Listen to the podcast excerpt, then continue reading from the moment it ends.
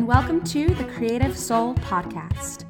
I'm your host, Leah Van Doren, and in this podcast, I talk with some of the most creative and inspiring people that I know.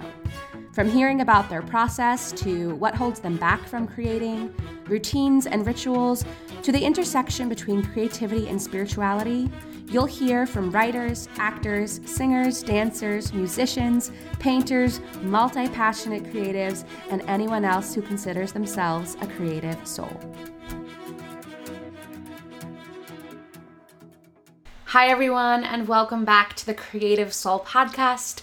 If you're new here, then welcome. So happy to have you. And if you're returning, then welcome back. Today, we have a conversation with my guest this week, Jyoti Chadda. Jyoti is a founder of My Wellness Company. She is a cyclical living mentor, a yoga and meditation teacher, and holistic wellness practitioner.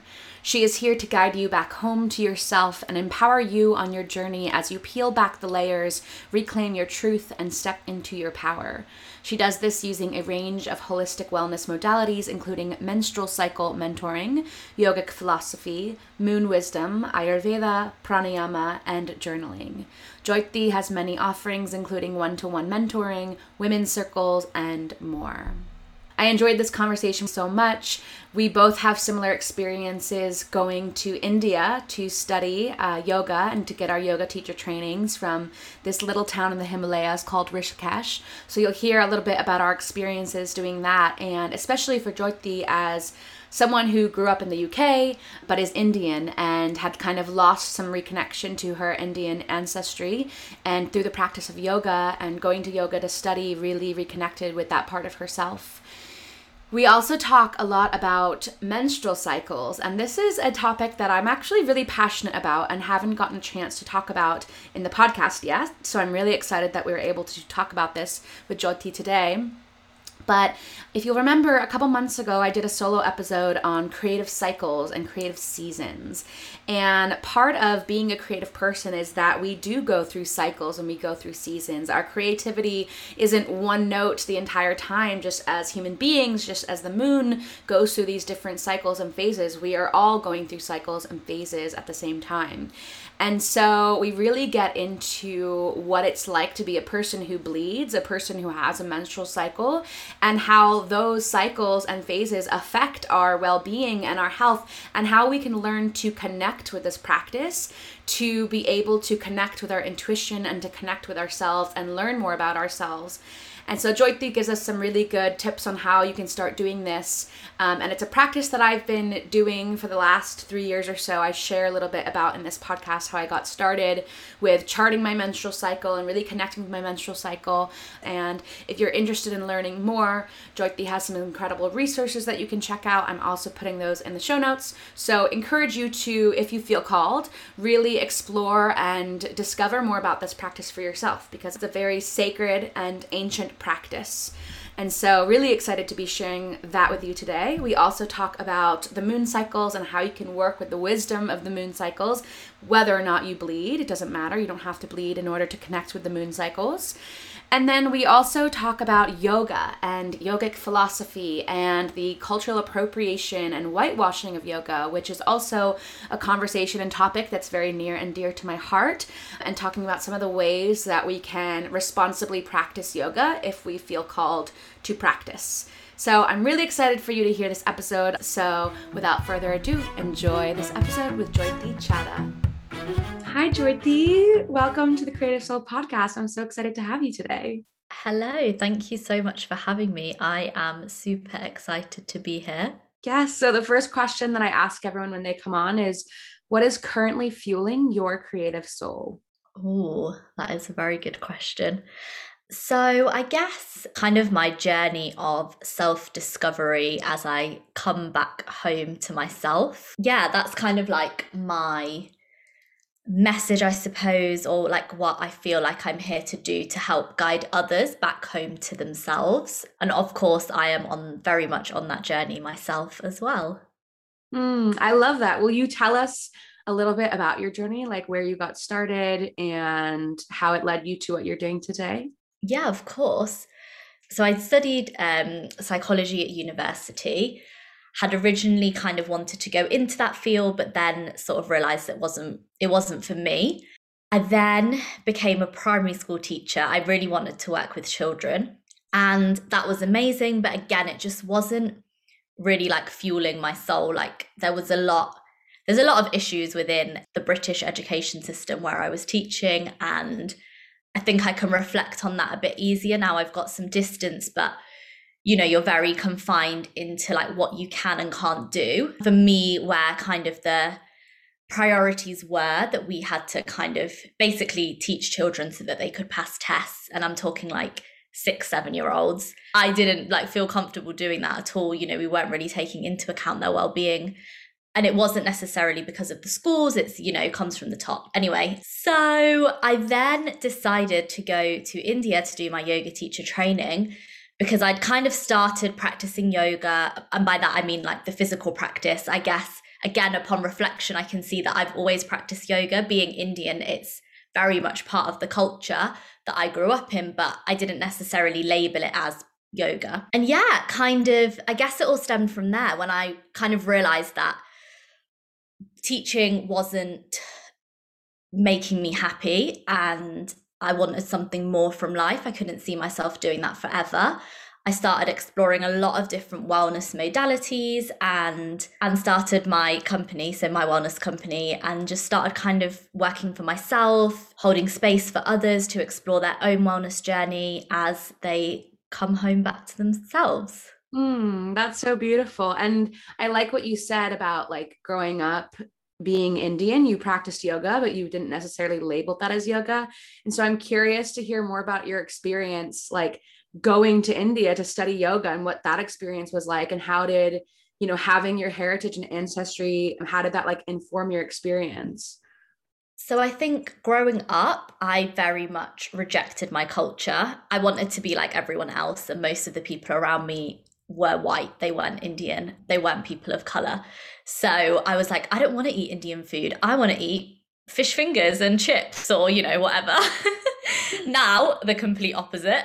Um, but, you know, just things like that. Even, you know, with my name, I would introduce myself as Jyoti, not Jyoti. I wouldn't say it properly. And just tried to like fit in as much as possible. I guess like I was living almost a double life and I would be as white as possible with my friends at school and I guess really myself at home, maybe a little bit more Indian, I don't know, but you know, I was kind of leading this this double life. So going to India and studying yoga, again everyone on this course was was white or or they weren't Indian. I was the only like Indian person who was studying it. All the teachers were Indian, of course. And it was just it really blew my mind to see all of these people who were so invested and in love with this culture that I'd grown up in rejected. And I was just in awe, really. Like myself, I was like, wow, like this is incredible. Like I just felt so peaceful, so at home. We were waking up at like five in the morning to do all of these different classes, you know, the whole of yoga from cleansing practices to meditation to breath work to the physical practice till like seven o'clock at night. And I had never felt better despite just getting up early, going to bed late. Well, not that late, but you know, being in this routine, but it just felt amazing. And yeah, it just made me realize like, actually, this is what I love. And I think I'd been on that journey kind of coming back to my culture for a little while, like going to uni really helped with that and finding other people who who I guess had had similar experiences to me. And I kind of joined Hindu society and started to connect with more Indian people that weren't like just my family and just learn really about my culture, um, the religion in a different way to what, you know, you're taught at school because all I remember being taught at school was that about like forced child marriages, which of course happens in India, but that is not a, a, religious thing, it's a cultural thing and that cows wander around in the road and that we have lots of gods which again isn't true because we have one god in many forms and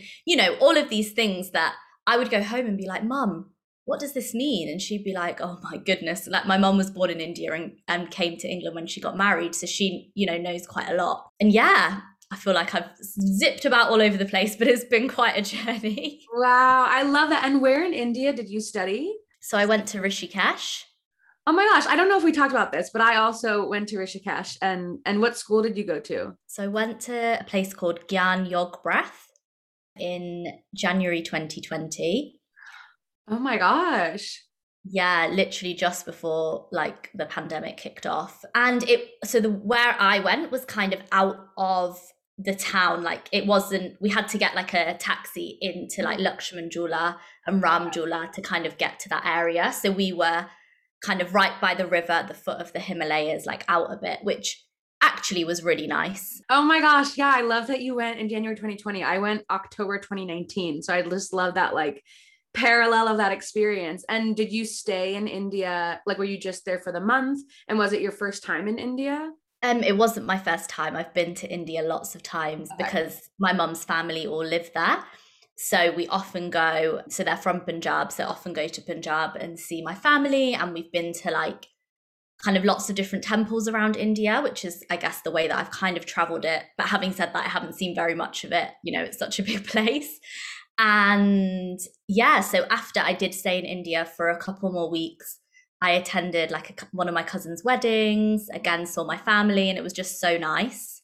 Mm, I love hearing that. And I and also like this this part that you're speaking to about how yoga kind of reconnected you with the culture that you had kind of shut off or that part of yourself that you had shut off and so it's so beautiful to like rediscover this ancient practice and in, and in that rediscover part of your culture and part of yourself. And so i'm curious for you after like that journey of getting your yoga teacher training and being in india and then coming back home and then a couple like a month or so later going into lockdown like what was that experience for you? Yeah it was pretty crazy. Um you know i was kind of in my head pre- had prepared to start doing in-person classes in-person workshops I thought, oh, maybe in a few years I'll kind of build an online platform where I, you know, might do some online classes or host things. But obviously, with the pandemic, I had to completely shift and everything had to be online, which I guess in some ways has been a blessing because I've been able to connect with people that I otherwise wouldn't have, you know, like you, for example. Yeah, like people from all over the world, like teaching yoga. I've had people from Australia, from France, from the US, and so on. So that's been really amazing to kind of reach, I guess, more people. But of course, it's been difficult. You know, I think running your own business can be quite isolating anyway. Mm. But having to do it in the midst of a pandemic is almost even more isolating. So yeah, it's it's had its good and bad points, I suppose. Yeah, and I'm curious for you like what are some of those practices that you've developed and cultivated throughout the years that really help you when you're feeling in times of isolation or things like that? What are some kind of your creative rituals or self care rituals? So, journaling is a big one for me. Just writing about how I'm feeling or just anything. A lot of what I write doesn't really make that much sense, but I just kind of free write, let it all flow onto the page and kind of alongside that doing guided meditations moving my body in some way. So whether that is a yoga practice i've recently started doing pilates which has been really fun. Um last year i started running just like doing different things really i think i've realized i need to be trying new things otherwise i do have a tendency to get a bit bored. Breath work so pranay has been incredible. And then also just connecting with other people you know talking to my friends and remembering that even though I might not be able to physically see them, they are still there. And I think, in terms of kind of like running a business and it being isolating, I've just started reaching out to people on Instagram and, you know, saying, Oh, I really like what you're doing. Like, I'd love to just speak to you and just learn more about what you're doing. Or, mm. you know, your podcast sounds great. Let's have a conversation about it. Or, you know, just things like that, like putting yourself out there. Some people reply, some people don't. And if they do, then that's great. If they don't, then that's also okay. So yeah, I think just kind of not being afraid of of people not replying or saying no.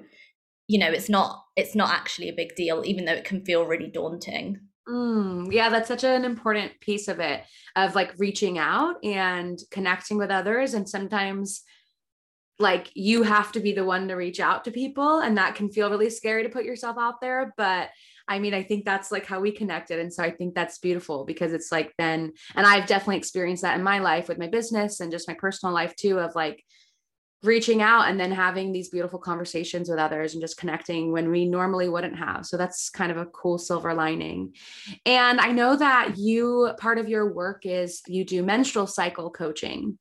And so I'm super curious to hear more about that. And if you'd like, you can maybe give us the different like phases of your menstrual cycle and how that might tie into your creative cycles. Because uh, for me creativity and living life as cyclical beings is such an important piece of being a creative person and being being in the creative process. And so curious if you can tell us a bit more about your work with that. Yeah of course. I think cyclical living is so important and something that i really try to practice and i'm embodying more and more kind of i guess with each cycle or each of my menstrual cycles as they kind of progress so, within our menstrual cycle, we have four phases or four um, parts. So, we have the bleed, which is often equate, uh, called your inner winter phase.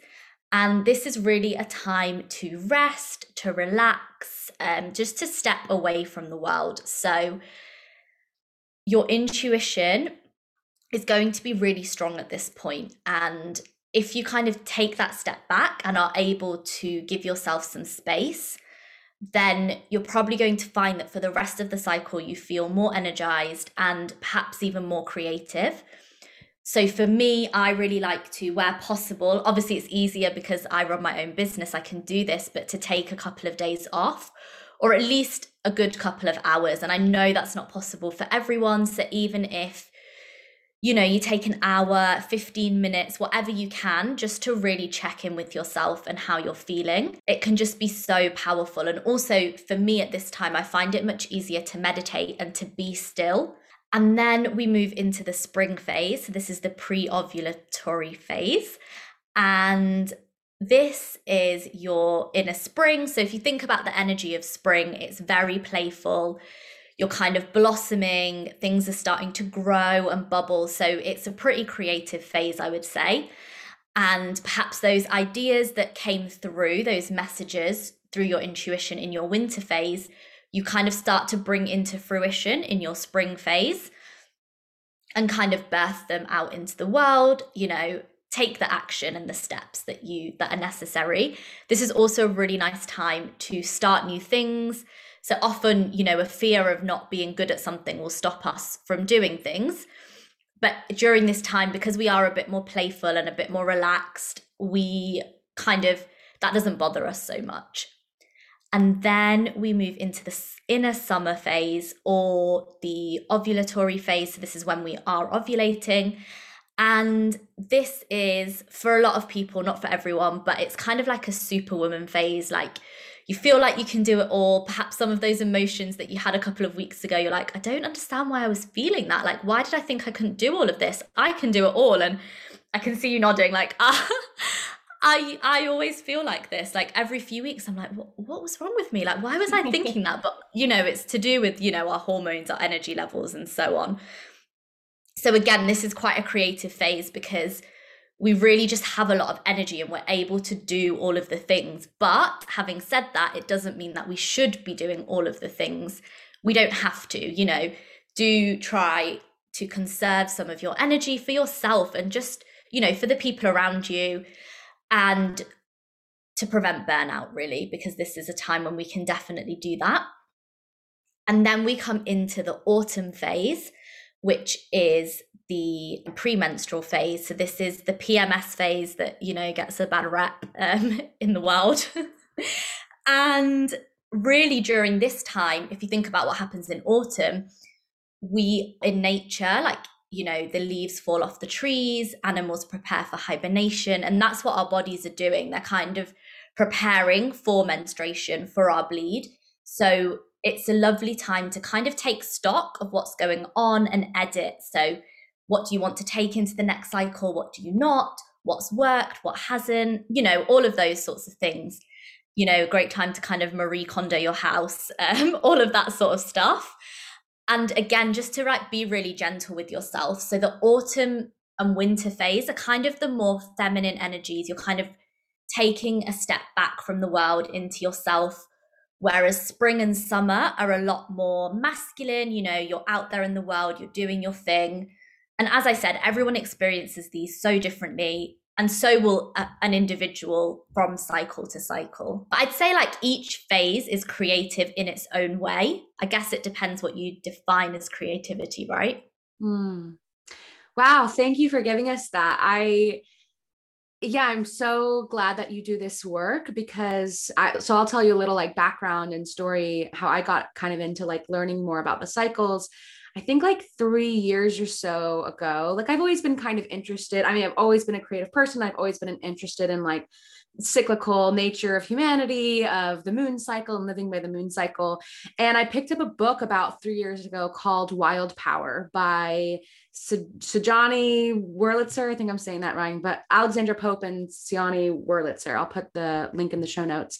And I read that book and it like totally changed everything because it's it's just so interesting to like how we've been taught to view our menstrual cycles and it's like before I was taught to view it as like, oh no, it's the worst time of month. It's like, you know, I, it means that I, you know, like it, it was just like, oh, the worst thing. Like now I have a headache and I have all these symptoms. And and like i never viewed getting my period as like a beautiful or even a good thing.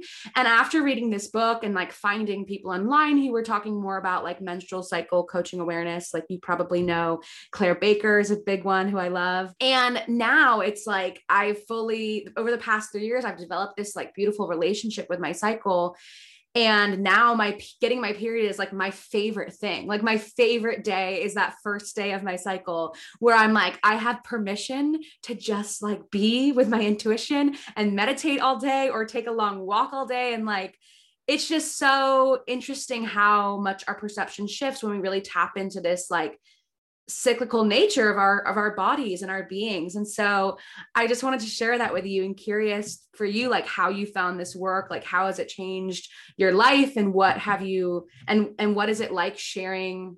Well start with that and then we can talk about like what's it like sharing with clients and all that because i'm curious about that too. But yeah how did you get into this work? Yeah i love your story. I think that's so um amazing and you're so right. Like we we aren't taught the gifts because it is a gift and it is such a beautiful thing. And yeah you're right like having your period shouldn't be oh god here it is again. It should be like oh yes like exactly like you said i've got permission now to to rest and to really just be with myself. So yeah i guess for me it was somewhat a similar way. So i'd been thinking for a while that i kind of noticed these patterns in my thoughts and my kind of emotions and I thought, I wonder if we're connected to the moon, or I am connected to the moon. And I wonder if this is something to do with my like menstrual cycle as well. But I didn't really kind of do anything else. And then I was listening to a podcast and someone mentioned this book. So it's Maisie Hill's book, Period Power. Mm. So I was, and she just sort of explained how effectively what I've just just said and I was like, oh my goodness, like this makes so much sense. Like, yeah. So I bought the book, I read it, and I've bought a few other books, so Claire Baker's being one of them, and I'm actually doing a course with her at the moment. Oh, good. So, yeah. So it's just been so incredible to learn how we can really honor our cycles and live in tune with them rather than working against them and then I've also kind of really been reading and learning around the Ayurvedic practices within kind of the menstrual cycle and I guess like the ancient wisdom from from India as well as kind of the the wisdom that other people teach. And it's just so fascinating to kind of bring it all together and take the bits I guess that work for me and yeah like share that with clients and just with other people I think people love to learn about themselves and when you're actually able to learn about your period but in this way you know at school we don't learn about it like this. We're just taught about it really scientifically and you're almost detached from the fact that this is what's happening to you every month. You're just like oh, okay yeah like that's what happens but you don't you don't make that connection. So i think to actually have that connection to your body and to really feel into it is well it's just a sacred practice and mm you know, every month we get a chance to reset, to edit, to release and to set intentions and that is that's incredible. And also you know your your period can tell you so much about your health. So mm. every month we can kind of think okay like how how was it for me? You know the color of your blood if you how much pain you have so on and so on can tell you so much information. So it's really is just a tool that's there for you to tell you how your general health is as well. But again people don't know how to tap into that and what any of it means. We're just told to take a pill and pretend it's not happening and or and you know if you want to take a pill that's fine you know everyone should be able to do what they want. I i do believe that and i know some people need to but it's like the automatic thing especially here in the uk you go to the doctor with any kind of problem about your periods and they're like here just like you know we'll just prescribe you the pill from from such a young age like i remember it for my sister she was kind of like 12 or 13 and they wanted to prescribe it to her and my mom was like absolutely not and i think in hindsight like she would be really glad about that. But at the time, she was like, "Oh, mom, please just let me take it." yeah, it's so. I mean, yeah, I resonate with everything you said, and and I think it's very similar in the U.S. too. Of like that, you know, that's become the norm of yeah just taking the pill so that you you don't even get your period or even like i was on hormonal birth control i had an iud for like 3 years and I still got my period in that, but it wasn't, you know, now I, I got off the hormonal birth control about like maybe like five months ago now. And I've noticed such a difference in my cycle. And so when I was actually doing this work, I was actually on the hormonal birth control and I was kind of like, is it not as like powerful because I, I have this like hormones in my body and it's like just like changing my cycle and I was kind of out of touch with what my true cycle was like and i and i was wondering if something was missing or if I just wasn't even realizing something because I was so used to these hormones. And so when I got the hormonal birth control out, I like realized this is getting a little graphic, but I realized the like when you're ovulating, you have this natural discharge that comes out of your body. And I had forgotten about it. And I hadn't, I realized that I hadn't had it for the past three years. And then suddenly I was like, reconnecting with that. And so that was so beautiful. And yeah, just like getting, I felt after getting that out, like being so much more in tune with my emotions and like feeling just feeling different emotions. And it's just, it's such a, in, like you said, it's a sacred practice and it's such a I feel like there's so many different facets of it. And like even what you said about how your blood can tell you about your health. And like I haven't even tapped into that yet. And so because there's such like a vast array of resources or like knowledge to tap into, what would be some of your suggestions for like where to get started if someone's like curious about starting to build up a personal relationship with their menstrual cycle? Yeah, so I think I always forget about to mention this, but if you are on like hormonal contraception, then you can work with the moon phases as your phases. So mm. You can choose whether the new or the full moon, or even like the waxing or the waning moon, kind of the, the quarter moons, are your bleed phase, and then kind of the next one will be the next one, and so on. So, yeah, I think, you know, it's not that if you're on hormonal contraception, you can't do this work, but as you were just saying, you perhaps are somewhat more disconnected from your body just because you're not having a real period mm. as it is as like so to speak so i'd say like the best place to start is to start charting your cycle so day one is the first day that you bleed so there's loads of different ways to do this you can get like wheels which are kind of like sectioned into like 30 days or so and you can just track your cycle. So on each day, you can write how you feel mentally, physically, emotionally, spiritually. You could track your sleep, you could track your appetite, whatever it is that you kind of want to be looking at. For me, I just write it in my journal. So I journal every day, most mornings. So at the top, you know, I'll write the date and I'll write what cycle day I'm on, as well as the moon phase. And I'll just kind of write how I'm feeling. And I think what happens is through doing that, after two or three cycles, you'll start to notice patterns.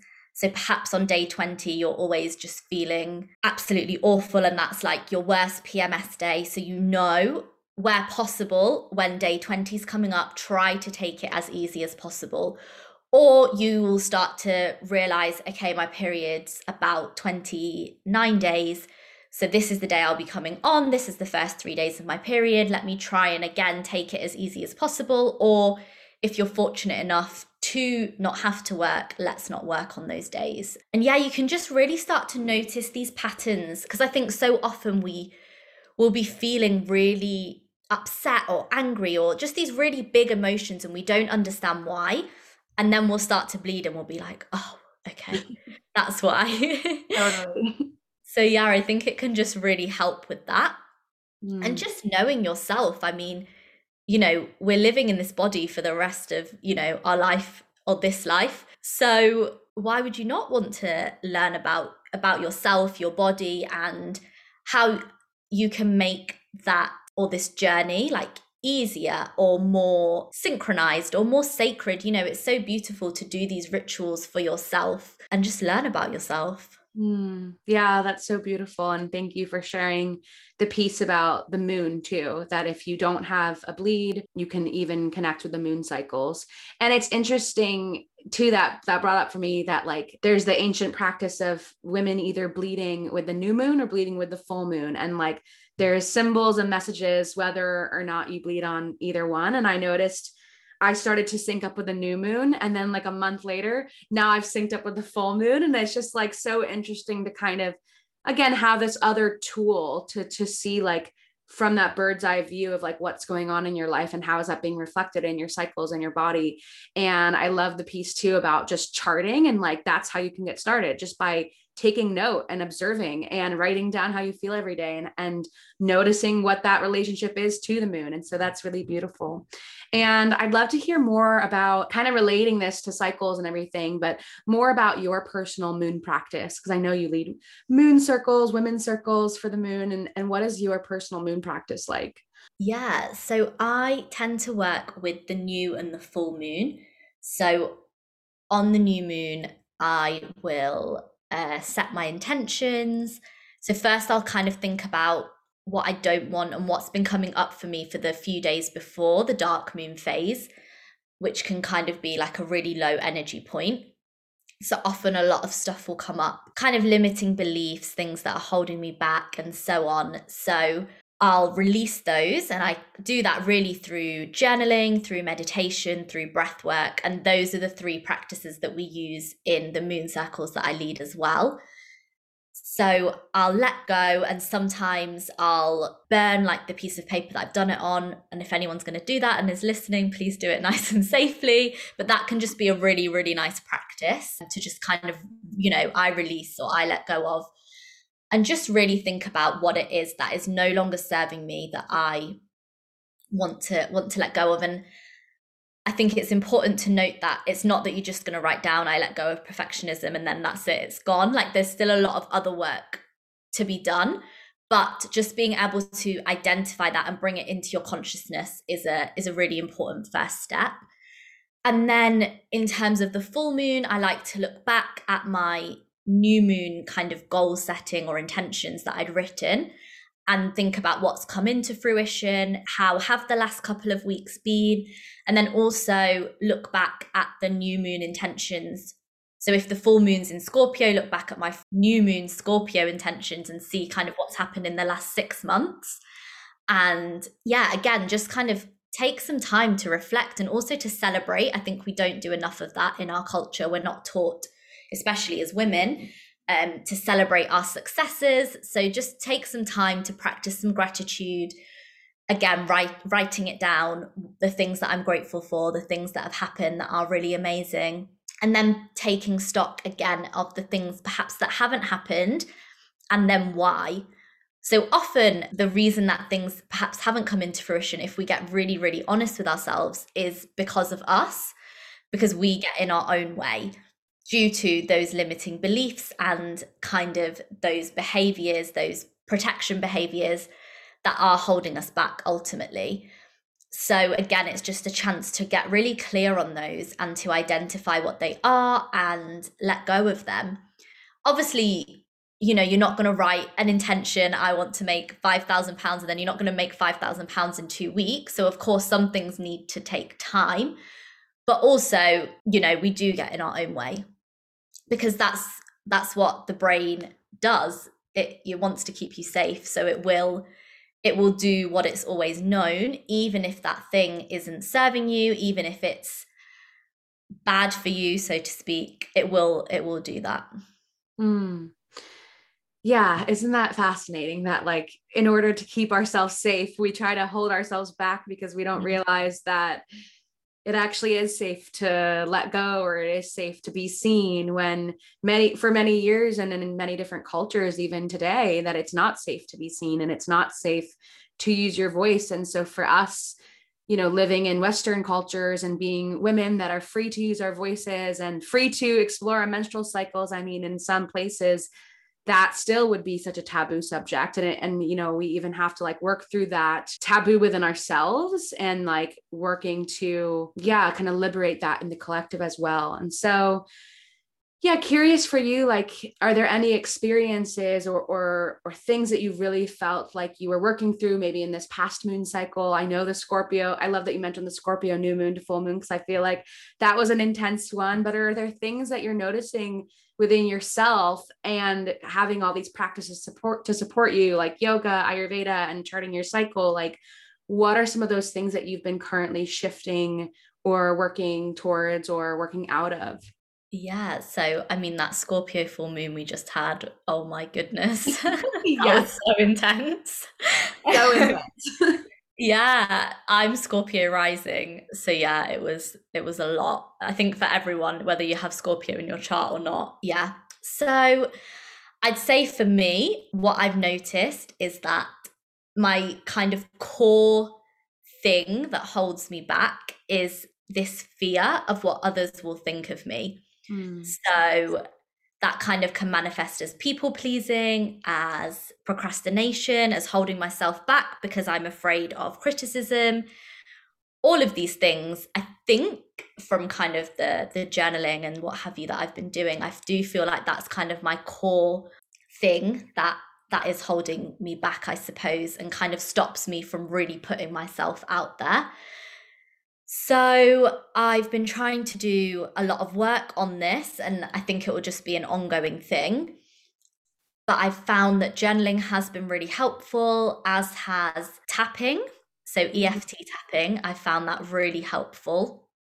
And just to kind of really get to the root of the problem and these these beliefs and almost rewriting them. So I found kind of identifying what they are, kind of writing them as statements, and then re- rewriting them before rewriting them, thinking about where they've come from and kind of letting go of that truth. And I guess practicing forgiveness because so often our beliefs come from either our society around us or like our families or friends. And I think just accepting that, although it may be because of them that you have these beliefs, they were doing the best that they could with what they had. So you can't be like angry at them or hold resentment towards them because again you're you're still holding yourself back. So that's been like a really big one as well for me kind of thinking about practicing forgiveness. And i think another thing that's really helped is to use the the yamas and the niyamas. So from yogic philosophy the first and second limb exploring them deeper and journaling around them. So thinking about ahimsa, non-violence, and really thinking about how I am being violent towards myself with like my thoughts, my words, my actions. Satya, truth, like how am I not being truthful to myself? Because I think what yoga teaches us so beautifully is that we have to start with ourselves and only then can we kind of make a difference in the world because it then sort of becomes that ripple effect so mm. actually, we're not here to change everyone around us. We're here to kind of change ourselves, and then others will change by default. Mm. And if they don't, that's fine. You know, they're not necessarily the people for you anymore. You know, we're not here to be in each other's lives forever. Um, so yeah, I guess an array of things really. Mm, that's so beautiful. Thank you for sharing that. And that kind of brings me to thinking again back to yoga and like how I think I, and I I'm sure it's probably like this in the UK as well, but definitely in the US like there's just such a hyper focus on the asana part of yoga and not the full eight limbs. And so for yeah, curious to hear your views on that and like if if you want to give a little breakdown of the eight limbs of yoga for people who don't know, but I think it's such an interesting piece that in our culture we've kind of just like taken one part of this like huge practice and like hyper focus on this like physical aspect of it which really kind of almost goes against what what all of yoga is about. And like yeah i think it's interesting that like some people don't even know that there's seven other limbs of yoga. And so will you talk a little bit more about that? Yeah of course. So for me, I knew there was more to yoga than what I was kind of seeing in the yoga studios I went to. I wasn't fully sure what it was, but I just knew that there was more to it, which mm. is why I chose to go to India to do my yoga teacher training because I really wanted to fully experience it from the birthplace. So, as you said, there's eight limbs of yoga. This is the yogic philosophy. And we have the yamas, which are kind of the personal principles. The niyamas are the social principles. Then we have the asanas, which are the postures. And this is the part of yoga that is completely is what you see everywhere. So it's the same in the UK. I think it's just been culturally appropriated, completely whitewashed all over kind of the west western cultures. And this is what people think is yoga when actually it's only one eighth of yoga. And actually, asana means seat, it doesn't even mean postures. And the whole point of kind of practicing these these postures is so that our body is stable and strong so that we can sit for a prolonged period of time in meditation that was the aim whereas it's now really turned into gymnastics on your mat you know and when you think of yoga you think of someone who's really thin, who's white, who has probably like Lululemon leggings or some other brand, um, an expensive yoga mat, and all of these things. And it just makes it really unaccessible for so many people. Yet, you know, yoga comes from India, but when I think of yoga, or when I used to think of yoga, I wouldn't think of an Indian person at all.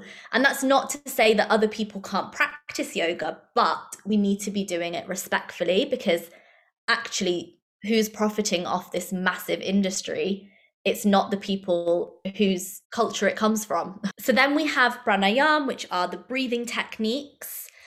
We have pratyahara, which is sense withdrawal, dharana, which is concentration. And this is actually what I'd say a lot of people in the West call meditation. What we're actually doing is practicing concentration. Whereas meditation is actually a state of being. So then we have dhyana, which is kind of that meditation um, state where you're kind of constantly in that that meditative state. And then we have samadhi, which is enlightenment, moksha, bliss, whatever you want to call it. So, I mean, the whole point of yoga was to lead you to this enlightenment. And again, that's not to say that you could, you have to have that as your goal for practicing yoga. But I think it's important to acknowledge that that is what it was because so often yoga studios don't want you to kind of bring in these other aspects these the spiritual side when actually yoga is a spiritual practice. It is a whole lifestyle. And what we well by we i mean the culture has done is took the bit that looks really aesthetic and is easy to package up and market and sold that. Whereas the other parts they are hard. It's hard to take a really long look at yourself and be like where am I not being truthful to myself or to others to actually be disciplined enough to kind of do all of these different practices?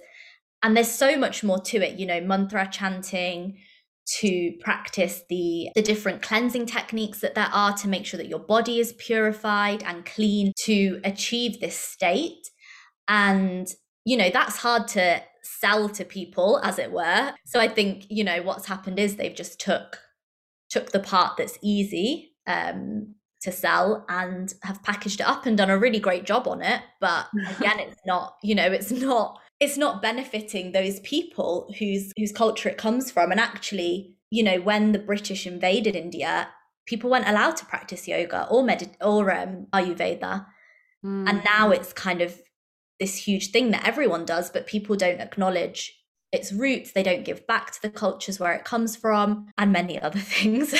yeah. Oh my gosh. Well, thank you for sharing all of that. And I think that's such an important piece to remember of like just the cultural appropriation of it all and the whitewashing of it and how to you know if you feel drawn to yoga it's it's our responsibility to really understand the ancient practice and to give back when we can and, and really practice it in a respectful manner than rather than just kind of following blindly. So so again it's a it's an example of like you know not just taking someone's word for what it is and really doing your own research in that and like and doing what you can. And i and i think it's it's interesting we started talking about this conversation about rishikesh because i don't know if this was your experience in rishikesh but what i found in rishikesh almost this like you know this this it's it's the birthplace of yoga but now, you know, and we had some of our teachers talking about this too of like now they've commodified yoga so much because they're catering to the Western tourists that come over and want to study yoga. So now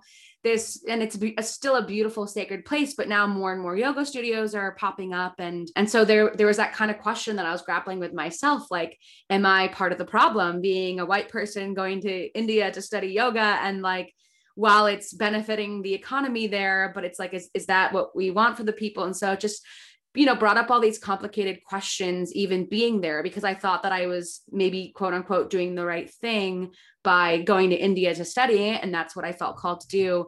But it's interesting to see even how that has changed their economy. But i guess in a way at least then you're you know supporting actual Indian people and not some maybe white person in, in an LA studio or whatever that is.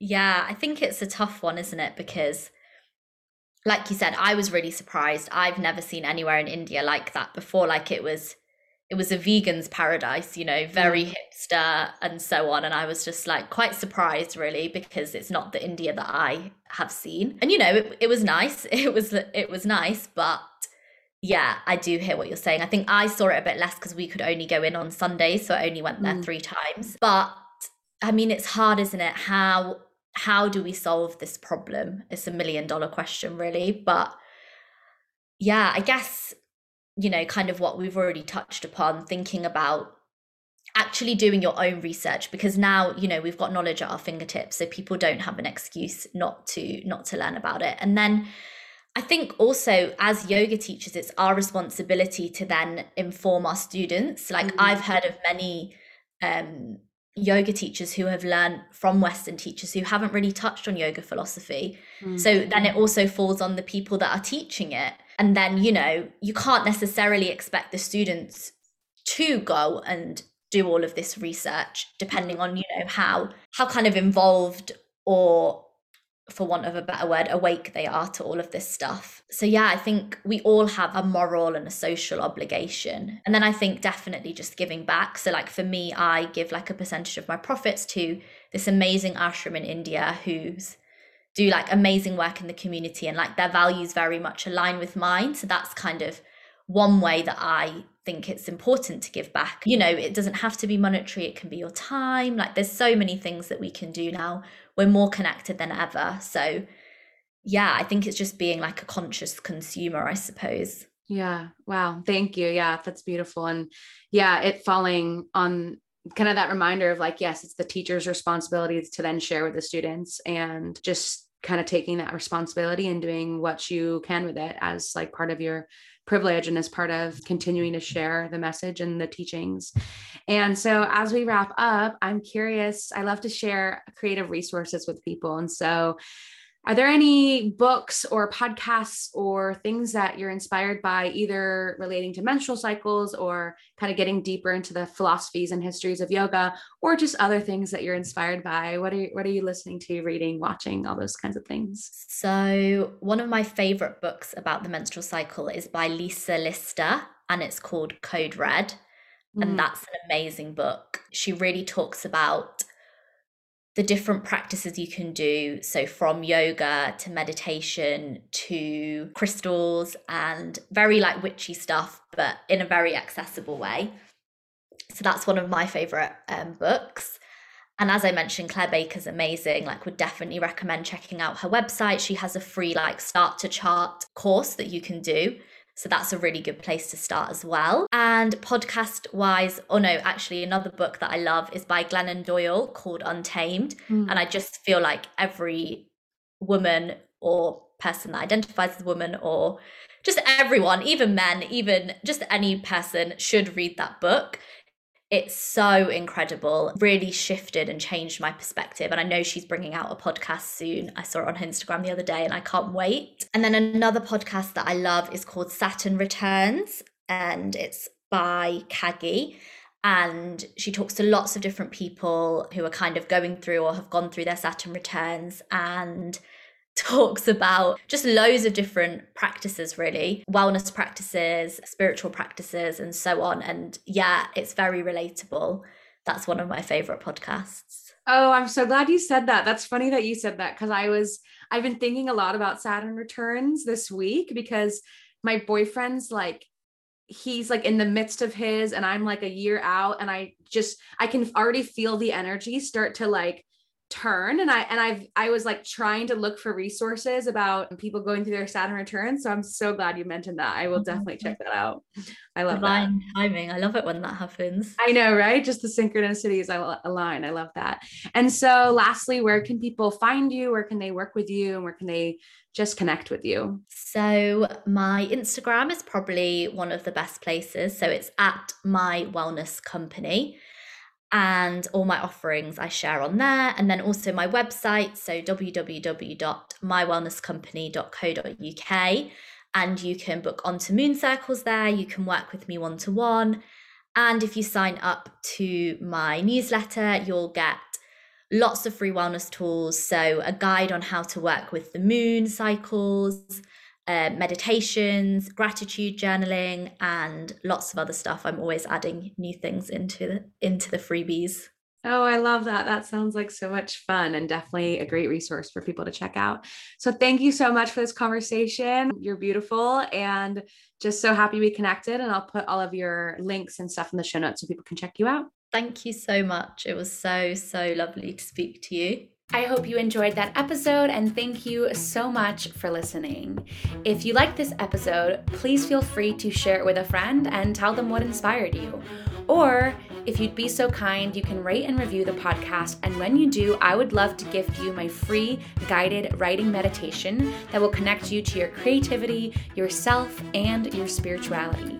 Just go on over to my Instagram at Leya Van Doren. That's L E Y A V A N D O R E N and send me a screenshot of your review, and I will send over the meditation. And I would love to hear your thoughts. Stay inspired, stay creative, and keep shining your creative soul.